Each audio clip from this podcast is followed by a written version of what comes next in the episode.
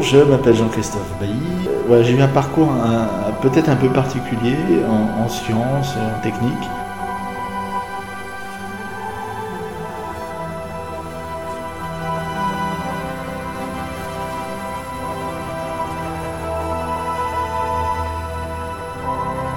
J'ai fondé Ghostai, qui est une, une start-up qui s'est spécialisée d'abord dans, dans le développement d'outils de programmation pour les robots avec pour objectif de devenir en fait très prétentieux à l'époque euh, une espèce de Microsoft de la robotique.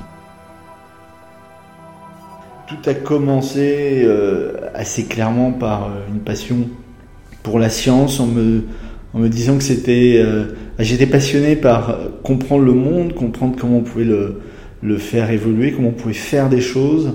et assez naturellement, j'ai été porté vers, vers la physique. Si on prend une petite anecdote, moi, j'étais passionné par par, par la science. Et puis j'ai vu un film qui s'appelait Retour vers le futur. voilà. Et ben, quand j'étais gamin, j'ai vu ça et, euh, et j'ai dit ah ben, je veux faire ça, moi je veux faire une machine à voyager dans le temps. Mais ça peut commencer aussi bêtement que ça, parce qu'évidemment, euh, euh, si j'ai commencé, je sais pas quel âge j'avais, 12-13 ans, euh, j'aurais pas fini aujourd'hui.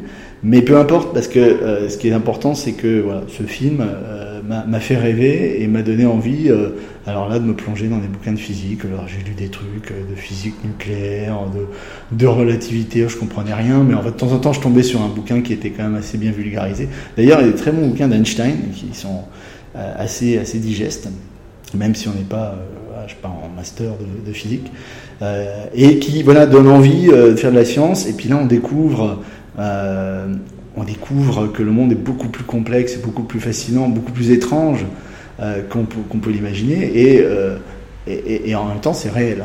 C'est mieux que de la, science-fiction. Euh, parce que voilà, on comprend assez vite qu'en science, on fait des observations, que ça correspond au modèle qu'on a, qu'on a trouvé, enfin en tout cas jusqu'à ce qu'il y ait une contradiction, etc. Et puis, la rencontre avec l'informatique, j'ai été inscrit, euh, excellente idée de mes parents, euh, dans un club informatique. Alors peut-être l'équivalent aujourd'hui, ce serait peut-être les clubs robotiques d'ailleurs. Euh, on en reparlera, mais euh, à l'époque, la robotique, c'était pas, ça n'existait pas vraiment, et le sujet qui émergeait, c'était l'informatique. Et puis là, j'ai découvert la programmation. Encore une fois, une autre façon de, de, de transformer le monde, parce qu'on écrit un programme et il se passe quelque chose à l'écran et on peut faire ce qu'on veut. Ça m'a complètement fasciné. Et puis je me suis passionné d'informatique. Et ensuite, j'ai rencontré dans, mes lectures, dans ma réflexion, l'intelligence artificielle. Alors, je me suis dit, euh, euh, je me suis dit, c'est super si on arrive à faire une intelligence artificielle. Tous les problèmes de physique qui me passionnent et euh, que peut-être j'arriverai jamais à résoudre au cours de ma vie, bah, peut-être qu'une intelligence artificielle sera capable de les résoudre. Alors là, je suis parti avec des idées très naïves. J'ai essayé de faire une espèce de grosse base de données euh, qui contienne tout, le savoir actuel en physique pour pouvoir ensuite faire un moteur dessus qui allait lui poser des questions, puis avec un système de raisonnement obtenir les réponses. Alors c'est marrant parce que c'est un peu Wikipédia et Wolfram Alpha aujourd'hui, ce genre de choses, mais bon, voilà. Et puis, je suis arrivé en classe prépa, euh, et puis je suis toujours resté dans, la science. J'ai découvert les mathématiques, euh, les vraies maths, hein, pas euh, enfin, j'ai une maths intensive et puis euh, la, rigueur qui est avec. Mais j'ai conservé cette passion euh, à la fois pour l'intelligence artificielle, la physique. et c'est resté. Alors ensuite, j'ai jusque-là, jusqu'en classe prépa, j'avais ces, deux passions et je, je, je voulais faire les deux. Enfin, je sais pas trop ce que j'allais faire. C'était à chaque fois un déchirement de choisir. Là, j'ai eu la, la chance d'intégrer Polytechnique, qui est une école très généraliste, dans laquelle on peut aussi bien faire de la physique et de l'informatique et de l'intelligence artificielle euh, en même temps. Les systèmes de majeurs, mais enfin on peut, on peut euh, en fait assez facilement, euh, je dirais, composer un, un, enseignement assez varié. C'est d'ailleurs un des trucs super dans cette école, hein. c'est la capacité à avoir plein plein de sujets. On peut même faire je sais pas, j'ai appris le piano, de la peinture, là, de l'histoire de l'art. Donc c'est très très riche en termes de, de domaine. Mais donc en l'occurrence, Là, j'ai toujours pas choisi quand j'étais à, Polytechnique, puisque j'ai fait de la physique théorique. Euh, et là, j'ai découvert mécanique quantique, j'ai découvert des trucs encore plus bizarres. Enfin, c'était vraiment génial. Et l'informatique, euh, avec un grand I, puisque jusqu'à cette époque-là, je, bidouillais plutôt des choses euh, à l'instinct et j'avais pas encore le background qu'on peut avoir dans n'importe quelle licence master d'info où on apprend vraiment les fondements du computer science. J'ai appris beaucoup de choses dans ces deux domaines, et puis là, il a fallu que je choisisse quand même, euh, puisqu'à la fin de Polytechnique, j'ai décidé de faire une thèse, donc de partir toujours dans la direction de la science pour approfondir et comprendre mieux. Et là, je ne veux pas faire une thèse en physique et en informatique. Donc, euh, je me souviens du moment où j'avais en fait, euh, j'avais, postulé à deux DEA, donc des masters, on s'appelle, un en physique et en, informatique. Puis j'avais les deux réponses qui étaient euh, qui étaient arrivées par mail. Ils disaient oui, ok, on vous prend. et je me souviens de ce moment où j'ai choisi d'appuyer sur le bouton soit de l'un, soit de l'autre. Donc c'était la bifurcation et je suis parti vers l'intelligence artificielle quand il n'y a pas de choix évident et toutes les raisons sont bonnes, là je me suis dit, l'intelligence artificielle, c'est une science beaucoup plus jeune. Euh, alors j'étais plus dans mon, trip d'ado de, on va faire une IA qui va résoudre les problèmes de la physique, mais, c'était juste un raisonnement où je me disais c'est une science plus jeune, donc il y a sûrement plus de découvertes euh, fraîches à faire. Euh, et, la physique est vénérable, etc. C'est une grande dame, il faut des gros accélérateurs, c'est plus lourd. Bon, c'est très certainement faux, voilà. Alors, je pense aujourd'hui, les gens qui travaillent sur les ordinateurs quantiques, euh, ce genre de choses. Il y a énormément de choses qui sont, euh, qui sont à portée de main. Et, euh, donc c'était probablement faux, mais ça fait rien. je suis parti dans la, direction de l'intelligence artificielle. Et, j'ai fait donc une thèse que j'ai commencé à Paris 6. et au, bout d'un an, j'ai fait une rencontre assez, assez extraordinaire. j'ai rencontré une conf qui s'appelle ECAI, euh, quelqu'un qui s'appelle Luc Stills, qui est euh, un, chercheur euh, qui, en plus de sa carrière académique, dirige aussi un labo de recherche privé qui est le labo de Sony Computer Science Lab, alors qui est, à Tokyo, mais qui a aussi une, antenne à Paris. Et qui travaille sur des sujets qui, allaient devenir et qui sont toujours aujourd'hui mes, mes, sujets de prédilection, ma passion, qui sont l'évolution du langage chez des robots. C'est-à-dire on essaie de faire en sorte que des robots interagissent entre eux et développent entre eux euh, et à leur manière un langage qui leur est propre. Ils ne vont pas apprendre l'anglais, ils vont créer une langue euh, ex nihilo qu'ils vont forger par des interactions avec l'environnement et des interactions entre eux. Donc il y a une dimension sociale et une dimension d'interaction avec l'environnement. On, parle de, de grounded, enfin, symbol grounding, c'est-à-dire ces agents vont créer des symboles qui vont être ancré dans l'environnement, donc c'est pas abstrait, c'est pas posé là par un expert. Enfin bref, voilà. Donc cet axe de, recherche m'a fasciné. Ça s'inscrit dans un domaine plus large qui s'appelle la robotique développementale et qui inscrit la perspective de, la quête de l'intelligence artificielle dans une logique développementale au sens où on va s'intéresser au développement cognitif, euh, par exemple d'un enfant, et c'est ça qu'on essaie de reproduire. pour, pour, schématiser, on va dire, c'est euh, le, si on compare à l'IA classique, euh, très formelle, où on essaie de résoudre des problèmes qui en fait sont des problèmes d'experts, des problèmes de gens qui sont déjà intelligents, ils ont fini leur phase de développement justement. Euh, on essaie de, résoudre des problèmes de, fin de partie, on va dire, euh, et où le modèle archétypal c'est le joueur d'échecs, on va dire.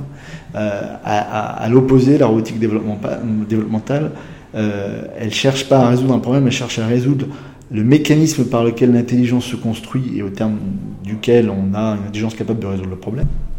Et son modèle euh, archétypal, c'est l'enfant, c'est le bébé en fait. Donc on démarre avec un bébé. Et si on arrivait aujourd'hui déjà à reproduire le développement cognitif et linguistique d'un enfant de 0 à, je sais pas, 24 euh, mois même, euh, ce serait déjà une, percée extraordinaire et un, immense progrès. Donc, il y a plein de gens qui travaillent d'arrache-pied à ça. Luxtil, c'est le labo de, de Sony à Paris euh, en faisait partie. J'ai découvert ce domaine. Je lui ai dit, c'est exactement ce que, je, veux faire. Voilà, ça me propose une roadmap, voilà, une espèce de, ligne directrice vers l'intelligence artificielle. Et puis, il se trouve que ce que j'avais commencé à faire en thèse euh, l'intéressait aussi. Ça correspondait à des choses dont il avait besoin dans, un certain nombre d'expériences qui étaient en cours. Et euh, il a dit OK. Donc, j'ai rejoint le labo de recherche de Sony, où j'ai fini ma thèse et puis j'ai continué un petit peu après. Euh, et, là, voilà, j'ai découvert un environnement qui est intéressant, on y reviendra sûrement, mais qui est un environnement de recherche en entreprise, mais de recherche fondamentale. Donc il y a, par exemple, je pense, une des différences, probablement, c'est l'importance des brevets. Euh, on ne publie pas des trucs importants sans qu'il y ait eu un brevet avant, etc. Mais c'est ce genre de différence. Mais, euh, mais sinon, sur les, les, motivations des gens qui y sont, la recherche, la science, euh, l'intérêt sur des problèmes à long terme, j'ai trouvé la même chose, alors avec des moyens qui ne sont pas les mêmes, des contraintes qui ne sont pas les mêmes, des charges administratives qui ne sont pas les mêmes. Vraiment, j'ai trouvé vraiment très très intéressant pour quelqu'un qui s'intéresse à la science. Voilà. Après ça, j'ai rejoint l'ENSTA, qui est une école d'ingénieurs dans, le groupe là, des écoles françaises, X, Min, Pont, Télécom, etc qui, a des bons élèves. Euh, et, là, j'ai monté un labo de recherche en robotique euh, développementale, en robotique cognitive, et euh, en plus voilà, de l'enseignement. et pas énormément d'enseignement, parce que ça marche un peu comme ça à l'Insta, c'était possible à ce moment-là. Enfin, voilà, donc j'ai pu faire beaucoup de recherches. Et alors là, c'est intéressant parce que c'était donc de la recherche fondamentale, hein, l'évolution du langage chez les robots. alors, il y a des applications. Hein. si un jour on arrive à faire ça, ben, en fait, euh, on pourrait imaginer mettre un robot dans une famille euh, au Japon, en Corée, euh, en France ou n'importe où, et puis ce robot se développe comme un enfant et acquiert les, particularités culturelles, langage, etc. C'est génial, c'est une super application, mais clairement, on n'en est pas encore là et on n'est pas dans une logique commerciale. Donc, c'était de la recherche fondamentale dans ce labo à qui s'appelle CogRob, voilà, et qui existe toujours d'ailleurs, on en reparlera.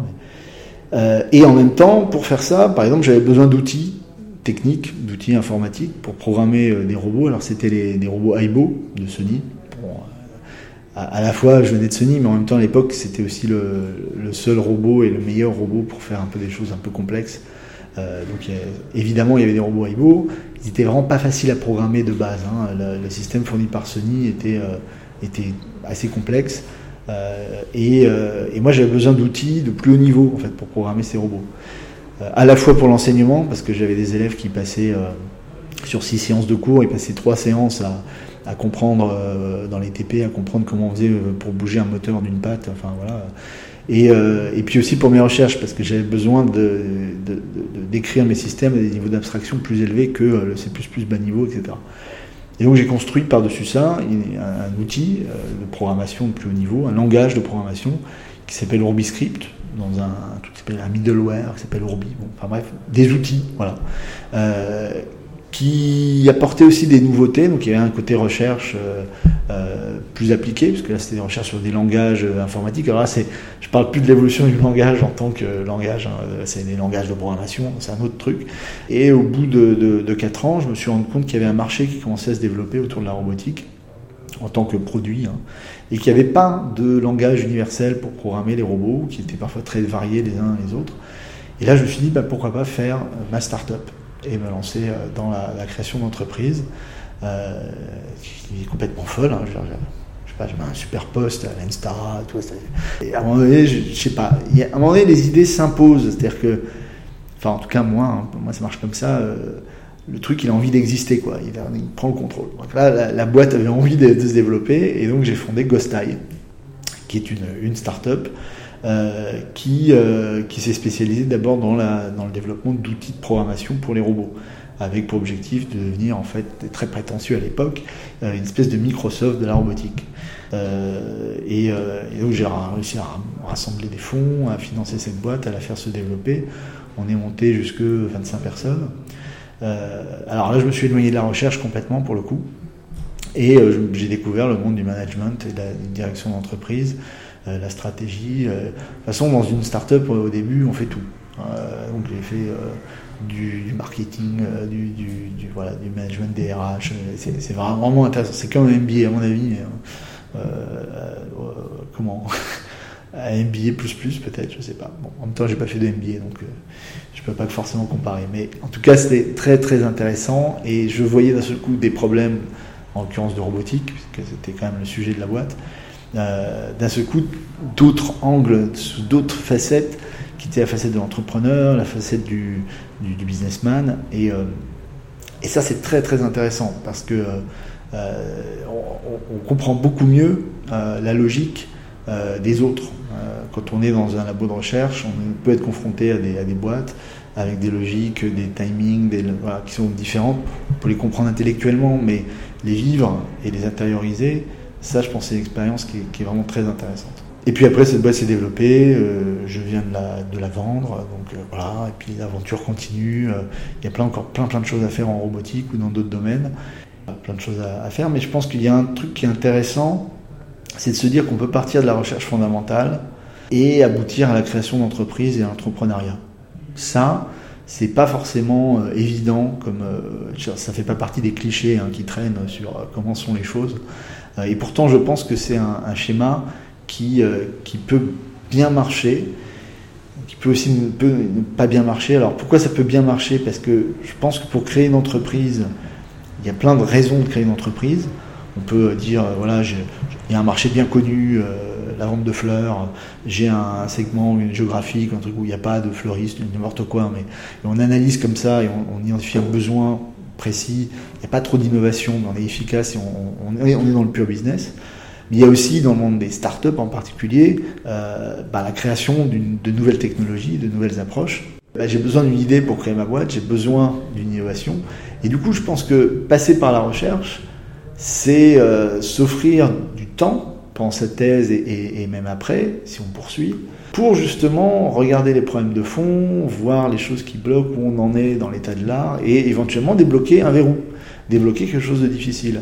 Euh, et arriver avec à ce moment-là entre les mains une, vraie proposition euh, d'innovation et de valeur, peut difficilement euh, forger en ayant je sais pas un autre bout à côté, en parce que c'est un travail à plein temps de, résoudre ce problème dur. Encore une fois, c'est pas la seule façon de faire une start-up, évidemment. Mais en tout cas, ça c'en est une, je pense et une qui peut venir naturellement, on va dans la direction de la, de la recherche d'abord. Euh, et puis on peut très bien rester dans la recherche parce qu'on s'y plaît, mais je veux dire par là, c'est aussi, il y a des tas de portes qui sont ouvertes ensuite vers la création d'entreprises. Et je disais aussi, ça peut mal se passer aussi parce que justement, ce que je disais tout à l'heure, il y a un changement de perspective. Donc il faut avoir une certaine euh, flexibilité mentale ou une certaine, un certain appétit euh, pour se redéfinir, se réinventer, je ne sais pas. Euh, qui fait que ça, ça va marcher. C'est quand on est chercheur euh, et qu'on présente euh, son concept ou ses idées, il est de bon ton de montrer les limites, d'être tout de suite dans une démarche critique, parce que c'est ça la science. La science, c'est je construis une théorie, je passe ma vie à essayer de la casser pour montrer qu'elle n'est pas vraie. C'est normalement c'est ça. Donc donc on est dans cette démarche là. Tout système, toute proposition, tout produit que vous allez faire va avoir ses limites. Euh, et si vous passez pas rapidement dans un mode où, en fait, quand vous présentez vos, idées, vous êtes dans un mode très positif, très ça marche, ça, et vous cachez un peu les trucs qui sont pas encore bien au point, etc., euh, vous avez le casse-pipe. C'est un exemple caricatural de euh, chercheur qui fait une boîte et qui vient vous présenter son produit en vous racontant comment ça marche pas. c'est un exemple, hein, mais je pense qu'il y en a plein d'autres. Et donc, ça peut ne pas marcher cette transition parce qu'il faut savoir changer de perspective et avoir l'appétit pour le faire. Évidemment, pas avoir de mépris pour le monde de l'entreprise, hein, c'est un no-go dans ce cas-là. Mais je pense que c'est une recette qui peut, euh, qui peut être assez euh, à la fois originale parce que c'est pas forcément courant, mais en même temps euh, pleine de bon sens. On se donne du temps pour, pour construire quelque chose et ensuite le, transformer en produit. et après, on peut revenir vers la recherche. Et après, si on a, vendu sa société, qu'on a, a gagné un peu d'argent, on peut faire des choses. Enfin, il n'y a pas de. Je pense pas qu'il y ait de porte fermée. Et dernier point aussi, quand on, veut créer une entreprise et qu'on vient du monde de la recherche, eh ben, il y a énormément, en tout cas en France, hein, il y a énormément de ponts qui sont, euh, offerts, de dispositifs gouvernementaux divers et variés, parce que euh, le gouvernement, enfin tous les gouvernements d'ailleurs, euh, quelle que soit leur, coloration, je veux dire, sont d'accord pour dire, en tout cas moi, tous ceux que j'ai vu passer, pour dire que c'est important de, je veux dire, de, transformer au moins une partie des chercheurs en entrepreneurs, en, créateurs de valeur. Ça ne veut pas dire tous, hein, on a besoin aussi de chercheurs qui sont vraiment dans le fondamental tout le temps, etc. Et ça, je suis. Euh, enfin, euh, je pense que c'est absolument indispensable. Il ne faut surtout pas qu'on rentre dans un discours du genre euh, un bon chercheur est un chercheur pas, un chercheur qui trouve et, et, encore plus un chercheur qui crée de l'entreprise ou qui crée des emplois parce que c'est pas non plus forcément son boulot. Enfin, ça, peut arriver, voilà, la preuve, mais, euh, mais euh, la recherche fondamentale est, absolument essentielle. Encore une fois, c'est en faisant de la recherche fondamentale sur un truc qui n'a rien à voir avec le schmilblick de la société que j'ai créée après, que j'ai été amené voilà, à trouver des trucs qui ensuite ont été intéressants d'un point de vue marché.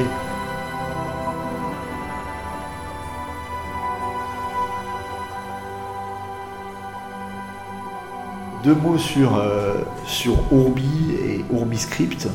Ces, outils de programmation de robots. Alors, je suis assez précis dans mon vocabulaire euh, parce que il y, a des choses qui sont un peu différentes. Euh, Ruby c'est un middleware, donc c'est un truc écrit en C++ qui permet d'avoir des composants qui dialoguent entre eux.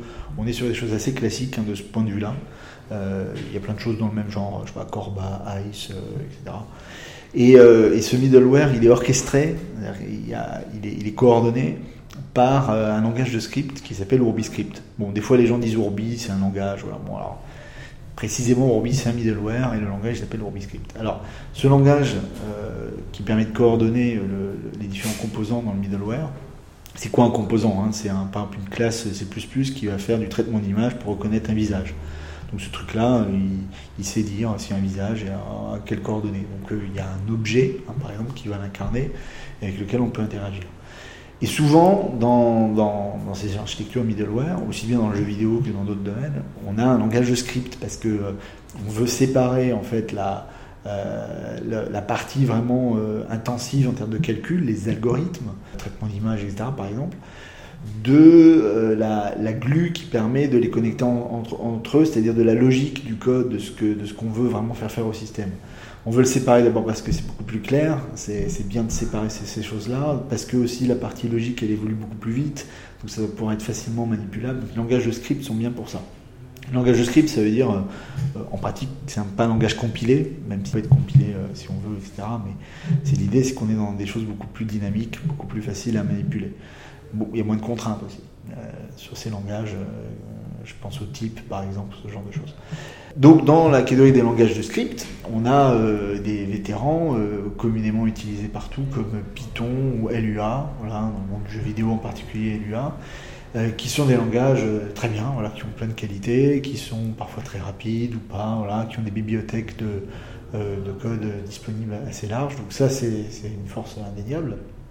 Mais moi pour la robotique j'avais envie d'explorer un langage, donc RubyScript, qui apporte des choses en plus pour le boulot d'orchestrateur, c'est-à-dire le boulot de coordination de comportement, etc. Alors concrètement, ça veut dire que j'ai rajouté sur la base d'un langage qui est, euh, alors là, assez euh, classique, enfin state of the art par rapport à ce qui se fait aujourd'hui, parce qu'on s'est permis donc de, prendre un peu les bonnes idées euh, modernes. donc un langage classique qui fait tout ce qu'on attend d'un langage, les fonctions des boucles, des tests, etc., etc. de rajouter donc des fonctions spécifiques qu'on va mettre en deux grandes catégories, des fonctions de programmation parallèle et des fonctions de programmation événementielle. Pourquoi c'est important? Parce que dans un robot, on a constamment besoin de réagir à des événements euh, qui arrivent. C'est comme ça que c'est organisé. Euh, structurellement, c'est un peu comme ça que ça se passe. Euh, et, évidemment, on a besoin de faire plein de choses en parallèle.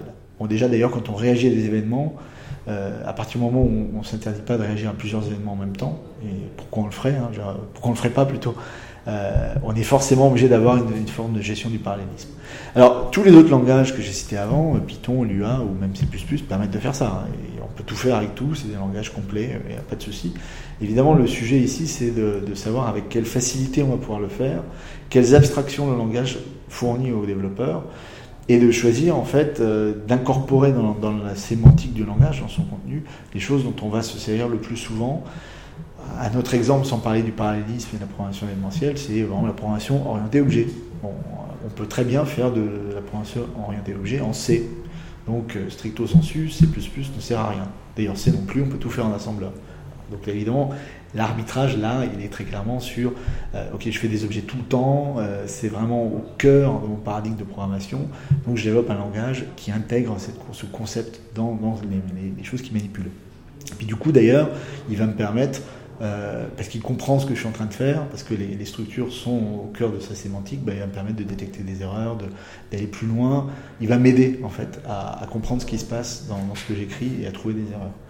Donc c'est un peu la même logique avec l'injection du parallélisme et de la programmation événementielle dans un langage, c'est de se dire, voilà, on a besoin de parallélisme et d'événements tout le temps, donc mettons-les dans. Donc concrètement, dans RubyScript, vous avez des, pour le parallélisme, vous avez des, séparateurs de commandes qui sont euh, euh, alors, dans les langages classiques, vous avez par exemple un point-virgule ou un retour à la ligne, ça dépend des langages, pour dire, euh, pour indiquer la notion de séquentialité. Vous avez une instruction, puis une autre, euh, etc. Et donc vous avez aussi un point-virgule dans RubyScript, mais vous avez aussi un, symbole, le et commercial, là, qui indique que les deux instructions de part et d'autre, ou les deux expressions en l'occurrence, eh bien, doivent s'exécuter en parallèle. Et donc vous pouvez combiner ça. En fait, il y en a quatre hein, des séparateurs d'expression. De, je ne vais pas rentrer dans les subtilités, mais il y a quatre séparateurs qui permettent d'imprimer des contraintes temporelles un petit peu sur quand les trucs peuvent s'exécuter les uns par rapport aux autres. Et donc euh, ça, ça permet, par exemple en robotique, de coordonner vachement bien des mouvements de, bras, de, de moteur, en disant certaines choses doivent avoir lieu en parallèle et d'autres doivent se suivre les unes après les autres, etc.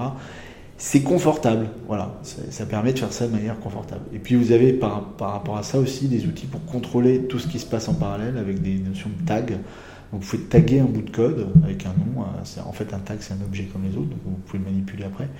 Et euh, ce tag, vous allez pouvoir l'utiliser pour dire euh, stop. Et là, vous allez arrêter le bout de code qui est tagué par, ce tag. Freeze, vous le stoppez momentanément. Et unfreeze, vous reprenez où vous en, étiez. Euh, et, en fait, plein d'outils de, qui permettent de contrôler, de parler à du code qui est en train de tourner et éventuellement de l'arrêter, de le mettre en background, de faire des tas de choses comme ça. Et ce sont bien sûr des outils intégrés au langage. Ces tags sont des objets comme les autres. Vous pouvez les manipuler aussi, enfin, c'est des objets. Donc c'est assez, assez puissant. Et ça permet de bien faire ce travail de chef d'orchestre. Parce qu'en plus, il y a des instructions de programmation événementielle. On peut écrire, euh, euh, en l'occurrence la syntaxe c'est at, donc au moment où at une condition du code, et ça, ça va déclencher le code à chaque fois que cette condition devient vraie. Euh, ça, c'est très très pratique. C'est-à-dire dans, certains types de domaines, dont la robotique, bah, vous avez des hâtes partout. Et, puis ces hâtes, ils sont tagués, donc on peut les, les, friser, les mettre en, pause, on va dire, dans certaines circonstances. Les tags, en fait, ils sont aussi structurés de manière hiérarchique, donc vous pouvez construire toute un, une hiérarchie d'action, de, de, plutôt de domaines d'action pour votre robot, votre application, et puis les, les friser euh, par, par partie. Tout ce qui est lié à des commandes moteurs, là, hop, je frise, donc il n'y aura plus aucune commande moteur qui passe. Ça permet de gérer voilà, une situation de crise, d'urgence dans un robot. Enfin, vous voyez, c'est des outils qui permettent très facilement de faire un travail de chef d'orchestre, d'orchestration voilà, sur euh, des dizaines ou des centaines de portions de code qui tournent en parallèle dans votre système. Euh, voilà, et c'est très agréable à utiliser en fait. Euh, et après, moi, je, je, critique aussi parce que euh, on l'a beaucoup vu tourner, on l'a beaucoup expérimenté ce langage. Par exemple, je trouve qu'il est beaucoup trop facile de faire des choses sophistiquées. Parce que justement, bah, tout est là, il y a qu'à, il y a qu'à. Je suis en train de réfléchir à le faire évoluer pour que euh, bah, peut-être ce soit pas si facile que ça, et qu'il y ait un certain nombre de choses qui soient plus par, euh, pas par défaut justement, mais pas optionnel. Au bout d'un moment, vous avez des, programmeurs qui développent des usines à gaz extrêmement complexes, avec beaucoup trop de, choses qui tournent en parallèle. enfin bref, vous avez en fait quelque chose qui dépasse... Euh, la, mémoire à court terme d'un être humain moyen, même d'ailleurs pas forcément moyen, des gens très très forts, et donc vous avez des choses qui explosent en vol.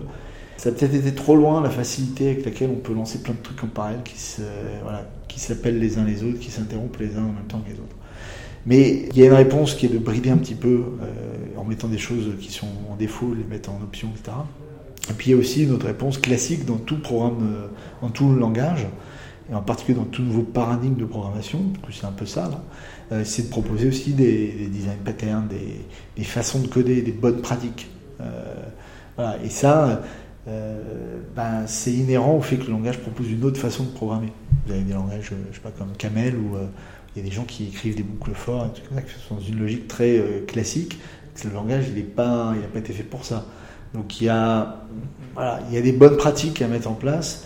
Euh, et c'est un, langage encore très très très jeune. Il a, je sais pas, 6-7 ans, c'est un, un, enfant, il n'existe pas. Donc il y a encore énormément, énormément de choses à, structurer autour de ça.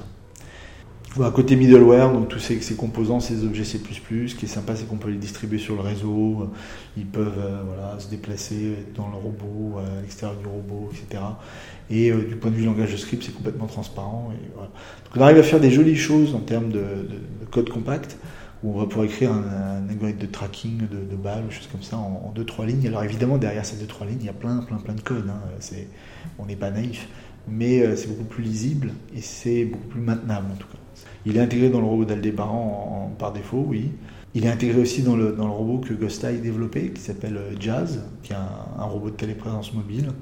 Euh, voilà, parce qu'on a aussi fait des robots, enfin, c'est une, longue histoire. Mais, mais euh, ensuite, pour que ça devienne euh, l'ambition de départ un peu folle qui était Microsoft de la robotique, il faut ensuite qu'il y ait vraiment beaucoup, beaucoup d'efforts marketing, beaucoup d'investissements. Ça, ça reste vrai. Il y a une nouvelle importante, c'est que on, l'a passé récemment en BSD. Je ne sais pas si ça vous évoque quelque chose, mais c'est une licence open source très permissive. Euh, en gros, ça permet d'utiliser Ruby ou Script dans n'importe quel contexte, y compris, y compris des applications commerciales, sans rien demander à personne. Et euh, voilà, ça aussi, ça peut participer aussi de la démocratisation euh, du, langage. Mais voilà, ça, prend du temps.